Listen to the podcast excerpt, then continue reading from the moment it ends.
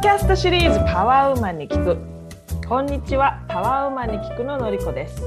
このシリーズはパワフルな女性の皆さんとの会話を通じてそのパワーをお届けすることを目的とする対話シリーズです。本日番外編、前回ゲストで出ていただいた谷中真理子さんの強い希望により本日は私がゲストとなり、えー、真理子さんと菅子さんが私をインタビューしてくれることになりました。お二人ともこんばんは。こんばんは。お手柔らかにお願いしますはい、じゃあもうバトンタッチします。はい、えー、前回、えー、ゲストで、えー、お話をさせていただいた谷中真理子です。えーと、その、まあ、ポッドキャストの録音後に、えー、のりこさんとお話ししている中で、まあ、どんなあの方の話を聞きたいかみたいなあのお話になったと思うんですけれども、その時にあの、のりこさんについて私もあの存じ上げないので、どんな方が、うん、あのこのポッドキャストを始められたのかあのちょっとお伺いしてみたいなっていうことを言ったところ、うん、じゃあ誰にお願いしようという話になり、うん、言い出しの私にあの白羽の矢が立ったという、そういう流れそういうことです。はいはい、今日はよろしくお願いします。よろしくお願いします。はい、じゃあまずあののりこさんについて、私本当にあの、まあ、知り合いがあのあとお友達があの、まあ、友達という感じであのつながりはあるんですけれども、どういったあの経歴の方かをよくあの分かっていないので、ちょっとあのこれまでの人生を振り返っていただけるとこれまでの人生人生どんな、はい、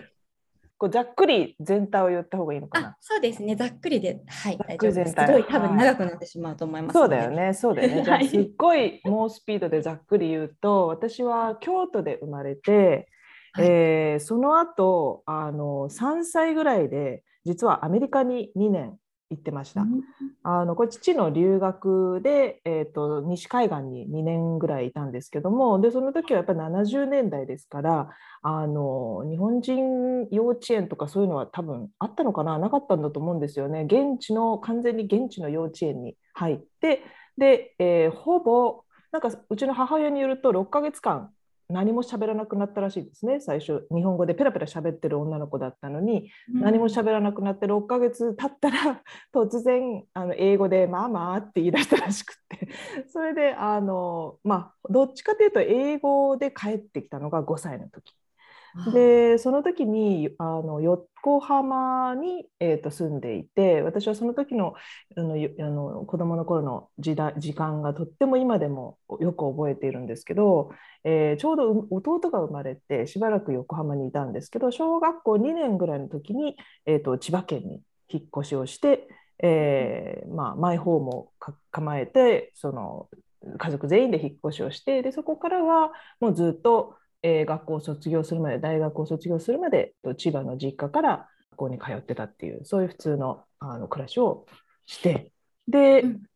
高校ぐらいの時からですかね、あのハードロックバンドにはまっちゃったんですね。でドラムを始めたりして、えー、と将来はもうあの日本じゃなくてアメリカで、えー、音楽学校行くとか、なんかとんでもないことを言ってたんですけど、あのでもアメリカはやっぱりこういろんなことでお金がかかるし、結構行くのも大変だったので、あのどうしようかなと迷っていたところ、まあ、なぜかドイツ語学科を専攻する大学に入り、であの、まあ、ドイツとドイツ語というものに巡り合ったっていうのが最初のヨーロッパとの出会い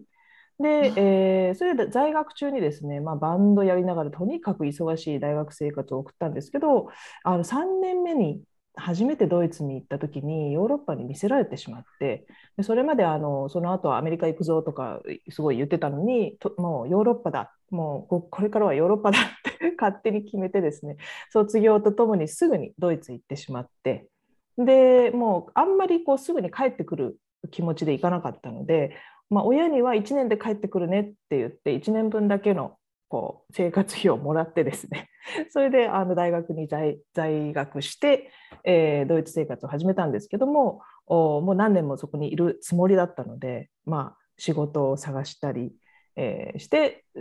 たところ、まあ、あの親の方からも留学しにドイツ行ったんじゃないんだから何をするのなんていう話をした時に、いや私はドイツで大学をちゃんと卒業してドイツで仕事をするんだってなんか偉そうに言っちゃったんですね。で言っちゃったもんだからもうするしかないあんまりそういう真剣に考えてなかったんだけども、ドイツの大学をじゃあ卒業することを目指し、えー、卒業して、でドイツの大学をせっかく卒業したのであのドイツの会社で働くって決めてあの就職したっていうのがあの当時の私ですね。それ、それからじゅうにねんドイツにいることになって、あの現地の、まあ、ドイツアメリカ系ドイツ系のコンサルティング会社で働くようになって、今の仕事をするようになったのも実はドイツだから、私はもう社会人のデビューがドイツなんですよね、もともとが。だからやっぱりドイツの会社で教育をされて、すごくドイツ人的なこう仕事の仕方っていうことから学んでしまったので、まあ、ある種あの日本の会社のことわからないし、えー、他の会社のことはわからないっていう感じ、うん、そんな感じでじゅうにねんかんドイツにいましたね。でとその時に一度離婚して、でもう一度あの結婚をして、で今の旦那さんと今度は上海に転勤になったっていうのがにせんはちねんだから、じゅうにねん住んだ、まあ、ドイツ、ドイツを後にして上海に来たんですけど、でも当時は全然あんまりあの中国に来たいとか中国に興味とかあんまりなかったので、本当に旦那にはさんねんで帰るよって言ってたんですけど、まあ、さんねんがよねんになりごねんになりろくねんになりで、あっという間にもうじゅうさんねんめになってしまったっていう、もうすごいざっくり言うとそういう移動歴があります。なるほど。じゃあ、はい、えーと、大学を日本で卒業してからもうずっと日本には、まあ、あのそういう意味では定住というかはしないでしてない、そうなんですよ、そうなんですよ。だから人生の半分、うん、もう以上になっちゃいましたね、海外が。うんうん、そういうことですね。なるほどなるほど、うんうん、なんかドイツ人的な仕事の仕方っておっしゃいましたけど、うん、やっぱり日本と違ういますか？どうなんでしょうね。なんかあの多分日本の会社の場合はこう新入生オリエンテーションみたいな感じで、こう大学もそうですけど、入ったらこうオリエンテーションがあって、こういうカリキュラムがあって、こういうあの道のりをあなた行くんですよって大体のこうプランをその組織が立てるじゃないですか、日本の場合って。で日本の大学もそうですよね。ところがドイツって大学入っても誰も何もしてくれないんですね。自分であの科目を見つけて、自分で先生見つけて、自分でゼミ見つけて、自分で全部やる。教科書もあの自分で探してとかね、もう何もかも自分でなんですよ。だからドイツの会社入った時も、まあ、あのドイツ人だらけのそのチームに配属されて、あの日本人として雇われ、ジャパンデスクの仕事だったので、日本との関係がすごく近い、まあ、ある仕事だったんですけれども、あの、あなたはドイツ人に教育を受けるために採用したんだっていうふうに最初から言われたので、あのそのドイツ人にもう 手, 手紙の書き方から、えー、資料の、えー、なんだ整理の仕方、すごく学ばされたのはデータベースの使い方とその資料の整理の仕方、うん、これはすごい学びましたね。これ エービーシー でね、ここに全部今日のあのポストからこうやって順番に入ってるから、終わったらファイリングしてそこに入れるのよって、全部自分でやるのよって、そういうのはあの最初にすごく教わったので、まあ、専門職の人がいて、私のような顧客対応の、あのいわゆるサービスの役割の人がいて、で、えー、何かわからないことがあったら専門職の人に聞いてあのやっていくっていう、そういう、まあ、すごい専門職に囲まれて仕事をするっていう、なんかそんなイメージでスタートしたので、うん、あ日本の会社ではちょっと違うだろうなって思いましたね。で今は、えーと、上海に移られて、うん、上海でも同じような、まあ、えっとですね、そうですね、あの、はい、今の仕事は、まあ、人事のコンサル会社なんですね。で人事のコンサルティングを始めたのがドイツでなんですけれども、その時の会社とは違って、はい、まあ、私が上海でにせんじゅういちねんに立ち上げをして、上海オフィスを作って、であの人を採用してスタートした人事コンサルティング会社で、メインはあの管理職者の採用と、それからその管理職者の査定、それから、うん、えーと、コーチングっていうみっつのさんぼんの事業でやっていて、でただ私の仕事はもう半分以上がコーチングかワークショップをやるか、それかやっぱ人のアセスメントをしてるっていうそういうそういうのが大体の時間で、であとの時間はもうお客さんに対するアドバイザーみたいな仕事を常にやっているって、そういうのがベースで、ただあの今の会社はですね、あの設立した時はあのいわゆるその シーイーオー がいて私も上司がいたんですけれども、にせんじゅうさんねんの終わりにあのマネジメントバイアウトをして、私たちよにんで会社を買い取ってるので、まあ、今一オーナーという形で、うん、もうなんか仕事と生活の線がそこから、ま、もう消え、うん、消えちゃいました、はい、多分マリコさんもお分かると思うんだけど、はい、そうそう、もう一緒ですね仕事と生活は。自分の給与を払うの忘れちゃう感覚がありましたね、うん、最初ね、あれ給与払ってなかったねそうそうそう、うん、なるほどなるほど。じゃあ、あの結構お仕事もお忙しい中、えーと、あえてその今ですね、上海から日本語で、うん、あの日本の女性にフォーカスしてこういったポッドキャストを始めるって、またそれもすごいあのことだなと思うんですけど、何かその始めるきっかけとかってあったんでしょうか？えーとですね、きっかけというよりは、おそらくごねんぐらい前から日本との関わりがこうどんどんどんどん増えていく中で、あの日本の社会に対する、まあちょっとかっこいい言い方すると、まあ、課題意識みたいなものがすごく私の中にあって、うん、でなんかこう日本の教育もそうだし、えー、あと会社のそのあり方とか上司のあり方、それからコミュニケーションのあり方、なんかこうしっくりいかないなという昔から考えたものがあって、でどんどんどんどん最近特に話題になっているその女性とかダイバーシティとか、あの女性がいかに働きにくい社会が日本にあるのかっていうところをフォーカスした、まあ、記事とかドキュメンタリーがどんどん以前よりもこう発信されるようになって、でそれを見ているとどうしても、あ、私も何かしたい、うん、私もその日本の女性に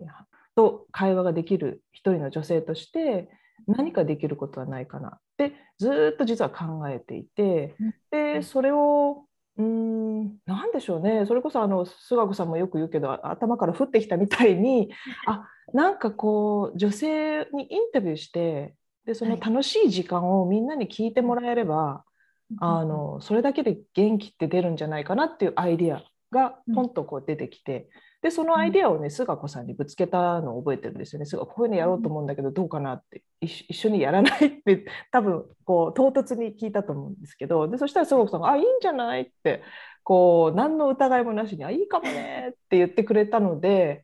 じゃあもうプラットフォームはポッドキャストにしてあの始めるよって言って始めちゃった。であのたまたまそうですね、その日本語わからないのにうちの旦那があのすごく応援してくれたので、あ、それはすごくいい、日本語だと僕聞けないのが残念って言いながらもあのすごく応援してくれたので、まあ、それもあって、うん、やってみようってそんな風に始めた、うんうん、なるほど。旦那様はどちらの方なんですか？えーとですね、イギリス国籍ですね。ただ彼とはドイツで会っていて、でドイツに彼もにじゅうねんぐらい住んでいて、あのそうですね、そんな相手です。なるほど。そういう応援ねしてくれるっていうのがすごい心強い。そうですね、彼は私よりフェミニストですね。うーん、なるほど。で初めはじゃあ、あのまあどこまで続けるか、そんなにあのこう大きくプランを立ててっていうよりは、何かこう降ってきて、うん、じゃあちょっとやってみようって言って始めてみたら、うん、どんどんどんどん回数があの続いていって、うん、これはちょっと本腰を入れないといけないかもしれないみたいな感じ。あのね、いやそれはね、回数に関しては結構最初から、うん、あの、はい、大きな目標を実は掲げてあるんですね、うん、はい、でひゃくは終わったらみんなで盛大にパーティーしようって言ってたんですよ。でひゃくは終わるってことはにねんくらいかかるってことかなって、はい、えにねんもやれるのかなとか、なんかは、うん、半分笑いながらそんな会話をしたのを覚えてるんですけど、だからあんまりこう、うん、なんて言うんだろう、肩を張らないで、うん、あのやるっていう感じで続いていて、で時々時々あ そう、そういえばちょっとこの人にも誰か紹介してもらおうかなとかって思いながらこう話をしてると、あれよあれよと、あ、私この人知ってるとか、この人紹介したいって言って参加する方がどんどんあの以前よりもスピードを増してですね、参加する方がもうすぐに次の方を紹介してくださるので、もうなんかあれよあれよという間に次が決まるっていう。うん、なるほど。うんうん、その、あのパワーウーマンに聞くっていうあのタイトルですけど、そのこうどういう人に話を聞きたいとか、その具体的に何かこう決めてることだったりとかは あ, あるんでしょうか？いや、あの基本的にはないんですけど、まあ、ある種条件は、うん、日本人でなくてもいいんだけど日本語が話せる方で、はい、えー、っとこれもあの体は女性でなくてもいいんですけど、女性の心を持ってらっしゃる方で、えー、っと他の女性を応援したいっていう気持ちが あ, の、まあ、ある方であれば、あのここに出ていただいてもう多分たくさん話をしてもらえることがあると思うので、そのぐらいですね、あるとしたら条件。うんうん、そうですよね。だからね、あの私もあのいくつかエピソードを聞かせていただきましたけど、本当にあのジャンルがいろいろというか、あのまあね、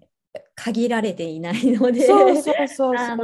こかしらもしかしたらそのあ今回はちょっと違うなとかあっても、あの自分のなんか考え方とかに近い方だったり、すっごい遠い方だったりとか、なんかちょっとどこかしらかぶったりとかが、その幅が広い分、うん、なんか共感できたりとかっていうのが、うんうん、あの回をいっかいだけじゃなくて、なんかちょっと重ねていくと、あのまた自分がどういうことを面白いと思うかとか、そういうのが結構あの見えてきたりして面白いかなって、あのちょっと聞いてて個人的には思いました。あ、じゃあ共通点って見えます？聞いてると。うーん、やっぱりなんでしょうね、なんか自分、まあ本当に言ってみれば本当に普通の生活者の女性の方が多いので、まあ私も含めて当たり前ですけど、うん、あの結構そんなにあの大層な話をするわけではなくて、本当にあの日常的なことをあのお話をされていて、まあなんかその中でやっぱり自分のスタイルを持ってらっしゃる方とか、うん、なんかまああとはちょっと結構突拍子もないぐらい飛んでる方とか、うん、があの自分的にはあの面白いなというふうに思ってます。うんうん、はい、あのやってて私もね、あの最初どんな共通点が見えるかなとか、どんな人たちがあの本当に出てくるかなって興味津々でやってるんですけど、最近あのふっと思ったのが、あ、私は皆さんにこうインタビューさせてもらって、その来られる皆さんはね、自分がパワーウーマンっていうふうにあんまり思ってらっしゃらない方が多いんですよ。私なんて、いやパワーウーマンと言えませんみたいな人が多いんですけど、でも会話をそのしてる時に、えー、その方の中にいるパワーウーマンと私はこうちょっと会話をさせてもらってるっていう感覚が私の中にあって、これは多分コーチとしての感覚だと思うんだけど、そのパワーウーマンの声をこう聞かせてもらってる。でそうすると不思議なことが起きるんですけど、あの大抵収録が終わった後、皆さんが口を揃えておっしゃるのがすごく楽しかった、それから、えーと、ちょっと振り返るきっかけになっちゃいましたと。あ、確かにね、それはあるかもしれないですね。そうで、それでね、その後ちょっと落ち込んじゃったり、それこそあの、はい、こう落ち込んじゃったりって言ったら変ですけど、なんていうのかな、自分でこう振り返って、あこうこう気づかされてしまったことがあったっておっしゃる方もいらっしゃったり、あとはあの体の中が熱くなって、なんか新しいことを始めようって気になったとか、そういう、ね、声も結構いただくので、あのだからその確かにたわいもない会話なんだけれども、一見でもちょっとこう深いところにある自分の話をしてもらってるので、 そ, それが影響してるのかなって、その感想を聞きながら私も分析してる。確かにすごく面白い。それはあの聞いてる方をあのインスパイアするという、まあ、面と、あとそうではなくって、その話してる方が何かこのまあもしかしたらその菅子さんの何か宇宙の話とか、ね、ところからかもしれないですけれども、うん、何かこう自分の中から普段はあまり気づかないで過ごしてきたことをもう一度何かフォーカスしていって、自分の内側に入っていって、うん、なんかこうそこに気づいていくみたいなのが、うん、この短い番組でなんか生まれてるっていうのはすごく面白いですね。そうだよね、そうそう、うん、でやっぱり菅子さんのあの一声で背中を押されたっていう人も結構いらっしゃるので、うん、あのやっぱ対話ってすごくパワフルなんですよね。本当にそうですね、うん、うん、面白いですはい、ありがとうございます。では、えーと、今、まあ、ずっと海外にいらっしゃって、日本の女性って海外から見てどんな風に見えますか？日本の女性、海外から見、海外から見てどんな風に？そうですね。この上海にいるとですね、日本の方って、はい、あのこの人は日本の方かなって思う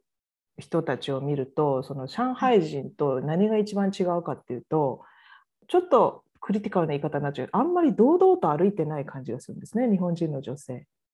うん、あのそれは、うん、その方が堂々と歩いてないっていうよりは上海の方たちがあまりに堂々と歩いてるからあのそれ以外の女性がこうあまりそう見えないのかもしれない。ここにいらっしゃる方って本当にもうエネルギーこう外にこう発散しながら歩いてる人が多いので、それに見慣れて東京に帰るととってもねこう肩落ちてて。これ女性だけじゃなくて男性もそうね、ちょっと下を向いてこう歩いてる人とか見ると大丈夫かな、うん、ちょっと元気出してって言いたくなる姿を見ることが残念ながらちょっと多いっていうふうに感じました、日本に帰ると。で、田舎へ行くと日本でもあの大自然に囲まれたところに行くとそれがだいぶ変わる。だから女性でもあの生き生きと歩いてたり、あのなんていうのかな、それこそ大股で歩くじゃないけれどそんな感じの人もいたり、こう自由のびのびとした感じが東京よりも感じられるなっていうのは特に福岡でそう思いましたね。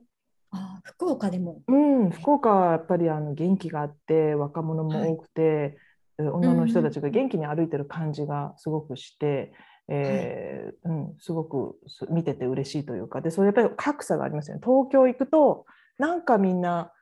うんうんであのそれは思いますね。で私はあのやっぱり、えー、東京に帰ると結構歩いたりするし、あの、はい、電車を使うのですごく歩くじゃないですか。だからいつももうこんなスニーカー履いて歩いてるんですけど、その周りの女性をいつも見ると足痛そうな靴であの階段の上り下りしてるのを見ると、いやお願いだから違う靴履いてっていつも思うんですけど、見てて靴って大事なんですよね。あの足が痛いと本当にね、なんていうのかな、気分が暗くなるっていうのかな、うんうんうん、そうそう、そういうの感じますね、見てると。うん、返事になってます？なんか質問の返事にいやいや、うんうん、まあだからそうですね、そういった姿勢だったりとか歩き方、自信堂々とっていうのは別に、うん、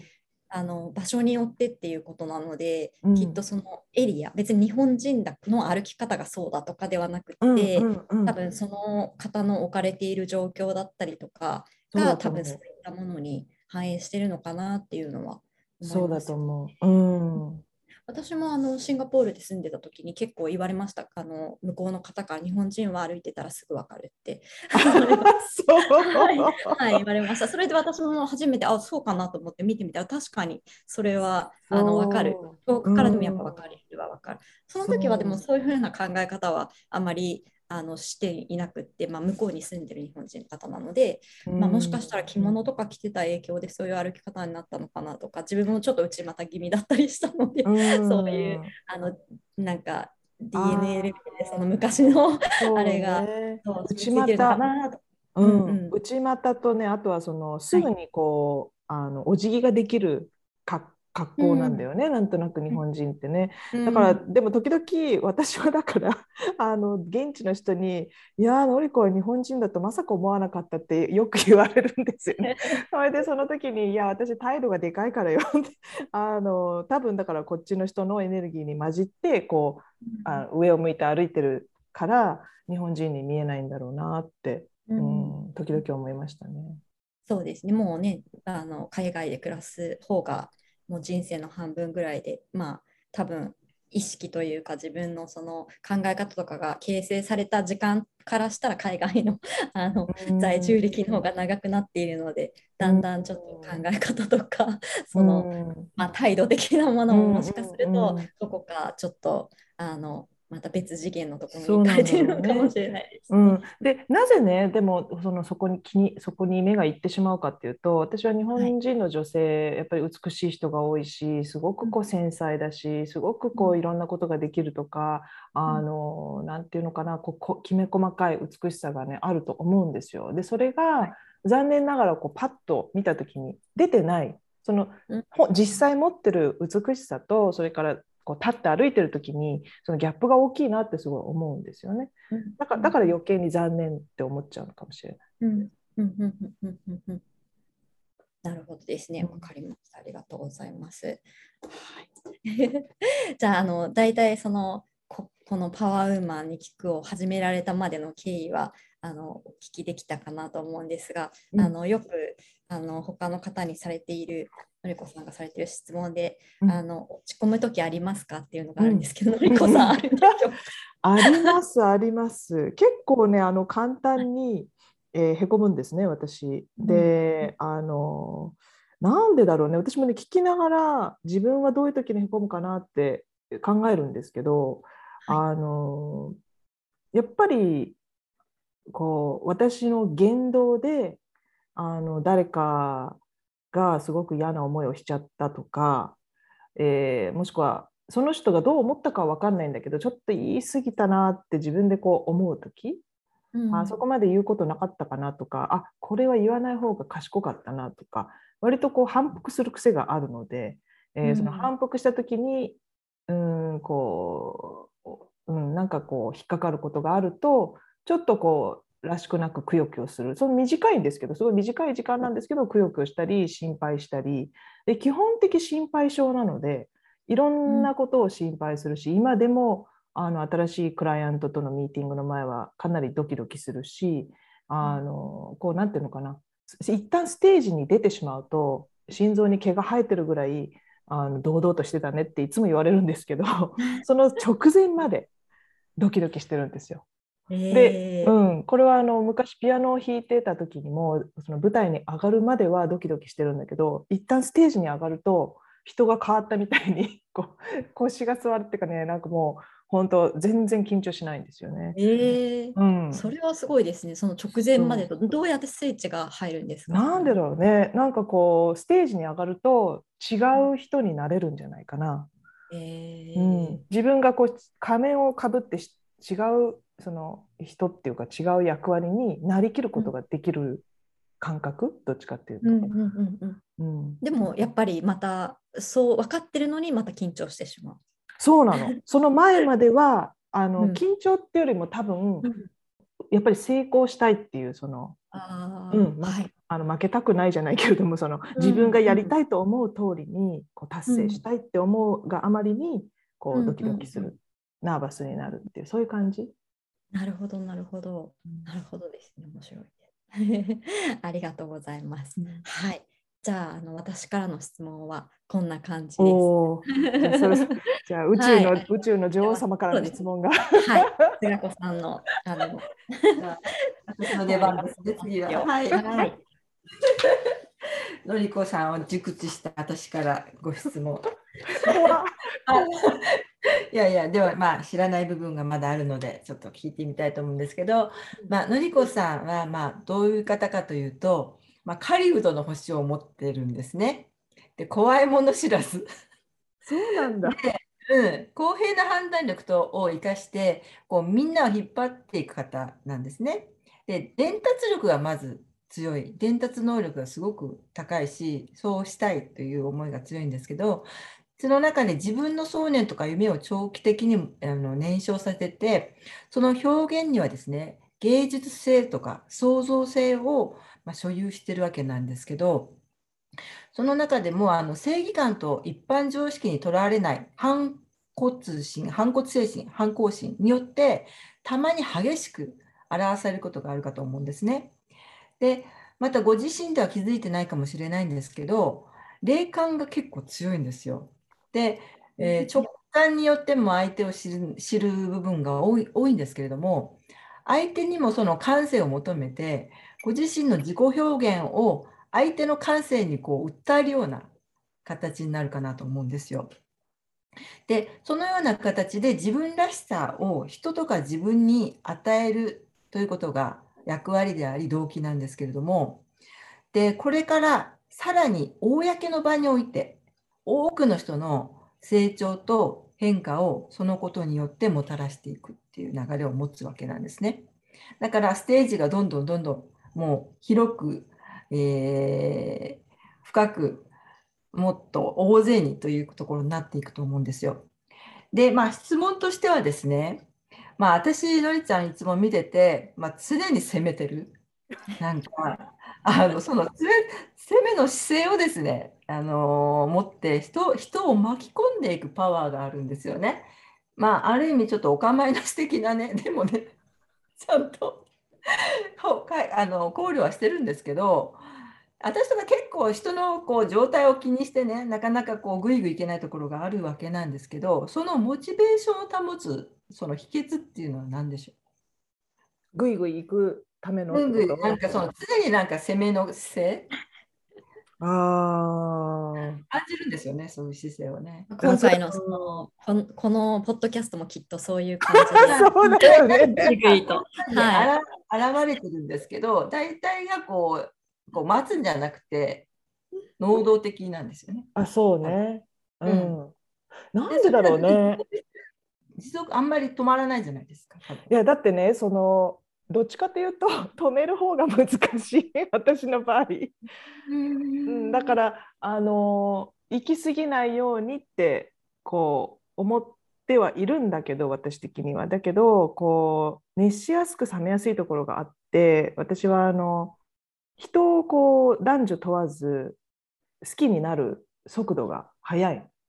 あ、この人のここがいいって思ったらそこにこうストーンっていっちゃうんですよ。だからあのなんていうのかな、あんまり人を嫌いになったりすること嫌なので、あんまりこう嫌いになることはなくて、その好きっていう感情だけであのなんていうのかな、人とこう交わりたいっていう気持ちがすごくあって、でそうすると好きっていう気持ちで人と向き合おうと思ったら待ってるわけいかないじゃないですか。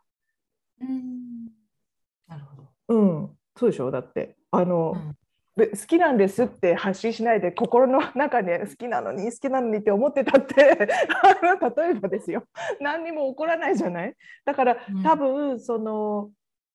そういうのと、あとはそのそういうふうに言われて納得するんだけど、私もそうだなって攻めの姿勢っていうのはあるんだけど、それをねあんまりこう止められないんですよね。私昔から、えーと、自由のために、えー、あのだ他の人の自由のためとか他の人の平和のためとか誰かのために戦う英雄たちにものすごく惹かれる自分がいて、あのそれこそ黒人の、ね、解放運動とか、えー、刑務所に何十年と入ってたマンデラさんとか、そういう人たちのことを思うともうすごいこうなんてなんて素晴らしい、あの人には私はとてもなれないけれども、そういう精神っていうものにすごくこう憧れる自分がいるんですよ。うんうん、だから多分そういう気持ちが行動に出ちゃうのかな。なるほど。うん、であとは好きってこう思って向こうもあな向こうも私のことに対してはな私もあなたのこと好きよっていうオーラをこうちょっとでもくれたらあのもう飛び込んじゃうんですよ。だからその須賀子さんとかに話しかけて、うん、これやってみないって言った時に別にいいよって言われたらもうそのままもうもうもうもうもう止まらないんですよ。飛び込まれた。そうそう。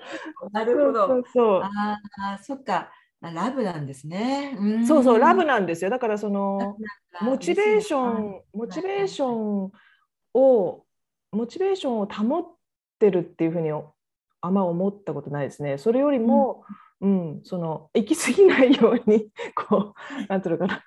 うん、抑えながらやってる。堂々っていうか、まあ、まあまあ堂々とってあの調節しながらっていうか行き過ぎをちょっと調節するか。うん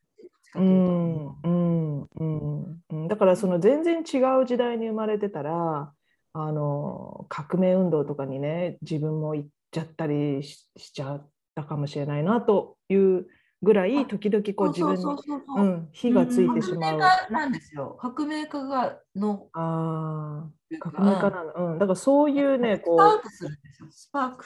か、そうそうそうそうそうそうそう、うん、そういうのもありますね。そういう役割、うんうん、はい、わかりました、ありがとうございます。で次ですけど、うん、あのいろんな役割を同時進行してあると思うんですよね。でそれ結構忙しいのに結構すごいこなしてるなといつも思うんですけど、その時間の使い方の中、あの工夫とかポイントがあったら教えていただけませんか？時間の使い方の工夫、とにかくし私の仕事はアポイントメントだらけなんですね。でアポイントメントで全てが、これまた超ドイツ流の働き方なんですけど、こうコールを入れる、アポを入れる、アポを入れて全部カレンダーに埋めて、それを軸に私は仕事するんですよ。だからその空いてる時間にこれやろうとかあれやろうって、だけどその何かやらなきゃいけないことがあったら必ずアポとしてもそこに入れるんです、私は。他に邪魔されないために。そこが空白になってると、周りの人が「こののりこはそこ空いてるからあそこに入れちゃえ」とかっていうことが起こりうるじゃないですか。時間あるよね、それを避けるために自分でこれやらなきゃとかこれやるって決めたら、もう全部そのカレンダーに組み込んで、であの邪魔されたくない時は邪魔しないでねって、そこもちゃんと入れといてっていうのが一つ。それからメリハリをつけるために、まあ、土日でも仕事やしてるんですけど、土日はあえて予定を入れない。でこれはお友達と例えばご飯行くとかも、なるべくゆるくだけしか入れないだから土日はプランをしないのがプランって言い切ってこう時間を作ってる。そうしないとこう何も今日何もすることがないっていう日がやっぱり全然ないと、多分もうこういう状態になっちゃうんで、うん、それぐらいかな、心がけてるのは。なるほど、うん、あんまり、うん、アバウトですよ、相当。スケジュールに全部入れてしまってないんですよね。あ、そうそうそうそう。そうするとね、忘れても、そうそうそう。お覚えてなくていいじゃない？ものがた、うん、たくさんあると、やっぱ覚えてられないから、全部入れる。すでにね。うん、だから、入ってないところに突然電話がかかってきたり、あの突然こう。あのはい、なんかこの時このあなた時間空いてるからこれやってとか突然言われると、いやいやいやいや、あ、入ってないでしょみたいなそれちゃんと入れてくれるっていうところはちょっとあるかも、うん、自分にも相手にも、うん、まあ、知らしめるっていうかね、ちゃんとそうかもね、うんうんうん、はい。で、えー、最後ですけど、まあ、あの集団の中で生かされる社長の星なんですけれども、うん、あのさっきおっしゃってたみたいなデリケートな、まあ、一人が好きな部分も結構あるというかね、私は知ってるんだけどってでそのデリケートさをね、まあ、どのようにね付き合うっていうかね、克服してるかなっていうのが、あのー、それどういう意味どういう意味デリケートさはどう、あのー、ちょっとビビってたりするやん。ああ、ビビるビビるビビる、結構ビビる。そうそうそうそうそう、うん、それをなんかどういうふうにクリアしてるのかなって、なんか工夫がもし、あ工夫ね、うん、あだからあのそその菅子さんみたいに、多分私がこう時々ビビってる時にそうやって話を聞いてくれる人からは、多分あ私でもそうナーバスになったりするのねっていうのをよく知ってくれてると思うんだけど、でも例えばそうじゃない人もいっぱいいるんですよ。あなたの、ね、あなたの中にへこむなんて言葉ないんでしょって思ってる人も結構いるんですよね、私のことを。だからいやそんなことないんだよってあのいうふうにすごい思うので、デリケートなところ、あのなんだろうね、私あのさっき霊感がっていう話ちょろっとあったんですけど、コーチングしててすごく思うんですけど、あの霊感とはちょっと違うと思うんだけど、変な共感っていうのだから、例えばお話ししててそのクライアントがすごく感情が高まってもう泣きそうになると、私が先に泣くんですよ。うん、おうん、なるほど、うん、はい、涙, 涙がねこうなこの辺に多分うるうるしてるんだと思うんだけど、うん、まだ涙が出てないのにこうこっちに来ちゃうわけで、私がバーッと泣き出してなんでコーチのあなたが泣くんですかみたいな、いやだってなんか来ちゃったからさってそれで大体ふたりでこう一緒に泣くっていうことが多いんだけど、それがね最近はものすごいこう正確に、ああ来てる来てる来てると思うともうここに来るんですよね。だからそういう、うん、あの直感みたいなのは前よりこうシャープになってきたなって思うし、だから何ていうかな、さっきの質問に戻ると、そのまあデリケートな部分もあのそのなんていうの、それも私のうちっていうか、まあしょう、しょうがないっていうの、その心配してる人に心配するなって言ったって無理じゃないですか。うんうんね、だからじゃあ心配してるのね、はいじゃあそれをとことん心配しなさいと。でそれでとことん心配するとあれってこう止まるわけですよ、どっかで。だからこう否定しなくなったっていうのあるかな。そんなんでそんなことで心配しちゃうのとか、自分を責めたり否定しないで、すごい心配な時はもうああもうナーバスになってるって思ったら、なんか突然夜ケーキ作るとかなんかこうなんていうかな、こう体を動かして何かしてると私はこうちょっとこう元気になれるので、何かする、なんかね生産的なことをすると、うん、あの心が穏やかになる。で一時期多分ストレス溜まってたんだろうね、夜にチーズケーキ焼いたりなんかアップルケーキ焼いたりもう旦那がもうケーキ焼かないでくれっていうぐらい毎日のようにケーキを焼いてる週があって、あれはなんかこうはこうプロデュースしてこう、うん、吐き出してそうそうそう吐き出してたのかなっていうのはちょっとあるかな。だからこう生産的であることが大事なんですよ、私にとって。生産性ね、うんうんうん、想像生産、うんうん、なるほど。そう出てます。そうなのやっぱり出てます。想像の人だから、ああ、生み出す人だから、産んで産んですっきりするんだよね。うんね。で、すがこさん、うん、でもいつもさ、すがこさんはやっぱりこうやって背中を押す達人だから、あの将来こうなってこうなるんですってこうはっきりおっしゃるから。えーと、本当そんなこと言われたら本当信じちゃうよ私っていつも言うじゃないですか。そしたら真顔でいいのよだってその通りなんだからみたいな。でね そ, それもあるかもしれない。そういうふうに言ってくれる人がこれだけ近くにいるとやっぱり相当影響を受けますよね。うんまあなんかある意味こうコーチングされているような。そうそうそう、あのこうパワーをね、うんえーはい、こっちからもこっちからも出してこうシナジーが起こるみたいな感じだよね。うんうんうん、すごくいい、ね、ふたりは関係性なんですねだから、ね、そうだね。でもそのこのだからさんにんの会話っていうかそのゲストの方が来られる時もそういう感じなんですよ、うんうん、流れ的には、うんうんうん、はいありがとうございます。一つ聞いていいすがこさん、霊感が強いっていうのはどういうことなの？だからなんかこう受け取る、まあ、出すクリエーションも多いけど、うん、あの受け取ってしまう能力、受け取り能力も強いってことなんですよ。うんうん、なんかだから感情的な感覚的なそういうものに、うんうん、対して。あと、まあ、想像とかあの芸術とかそういうことをかあの通じても、うんうんまあ、芸術的な、まあ、音楽とかでも表現したいし、うん、そういう言葉とか音楽的なことでも受け取るし、うん、そういう力が強いってことですよね。うんうんまあ、そういうものをすごく信じてるっていうのもあるよね。あの私は宗教決まった宗教を信仰してないんだけれども、えっと、こう魂の世界みたいなものをすごく信じていて、でそういう世界はあると思うんですよ。そのそれを死後の世界と呼ぶのかあの魂の世界と呼ぶのか宇宙の世界と呼ぶのか何でもいいけれども、なんかそういう目に見えない私たちの科学ではまだ証明できない人間が発信しているこうコミュニケーションっていうのが絶対あると思ってて、人間だけじゃなくてなんか生き物が全部発信してる感じ、ね、だからあの犬とかペットとかとこう心が通い合うってみんなあるじゃないですか、そういう経験。それと同じかなってすごい思うんですよね、うん、それと意識それを意識してたらそれとつながるから。そうなのよ、うん、そうもう知らないとか分かってないとかあのないとか思うとつながることが不可能だけど、うん、もうそれがあると分かってあるともうそれとスッとつながるよね。つながるんですよ、うんだからそれが不思議だからやっぱ信じることなんだよね、うん、信じちゃえばみんなつながれちゃうんだよね、生き物と、うんうん、そうそうそうだから大自然の中で生きてる人っていうのはそういうことを毎日こう体感してるんじゃないかなっていう感じが時々思いますね、パワーウーマンの人たちの会話を聞いてると、うんうんうん、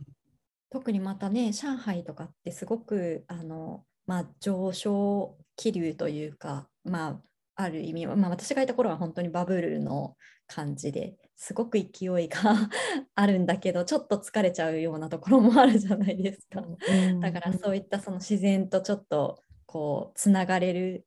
なんか時間だったりとか、うん、何かそういう動物と触れ合う時間だったりとかは本当にないと、ちょっと多分アドレナリンが出過ぎちゃいますね。確かにそう、人間の気がでもすごいこうやっぱり人の数が多いし、うん、人のいろんな人がこう行き来してるから、うん、そういう意味での、まあ、人間も動物じゃないですか、ある種だからそういう気はこうもう盛りだくさんなんですけど、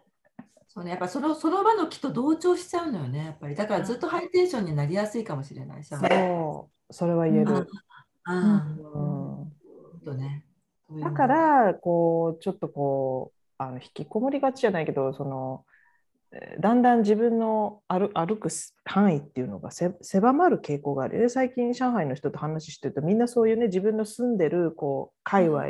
で行き来して、うん、あんまり遠くまで行か出な出歩くなくなった。でもそれぐらい街が豊かになって、うん、自分のそのご近所さんに自分の好きな店がもういっぱいできちゃってるわけですよね。だからそうすると、今までだったら中心地まで行かないとダメだったことがもう必要なくなるなくなった。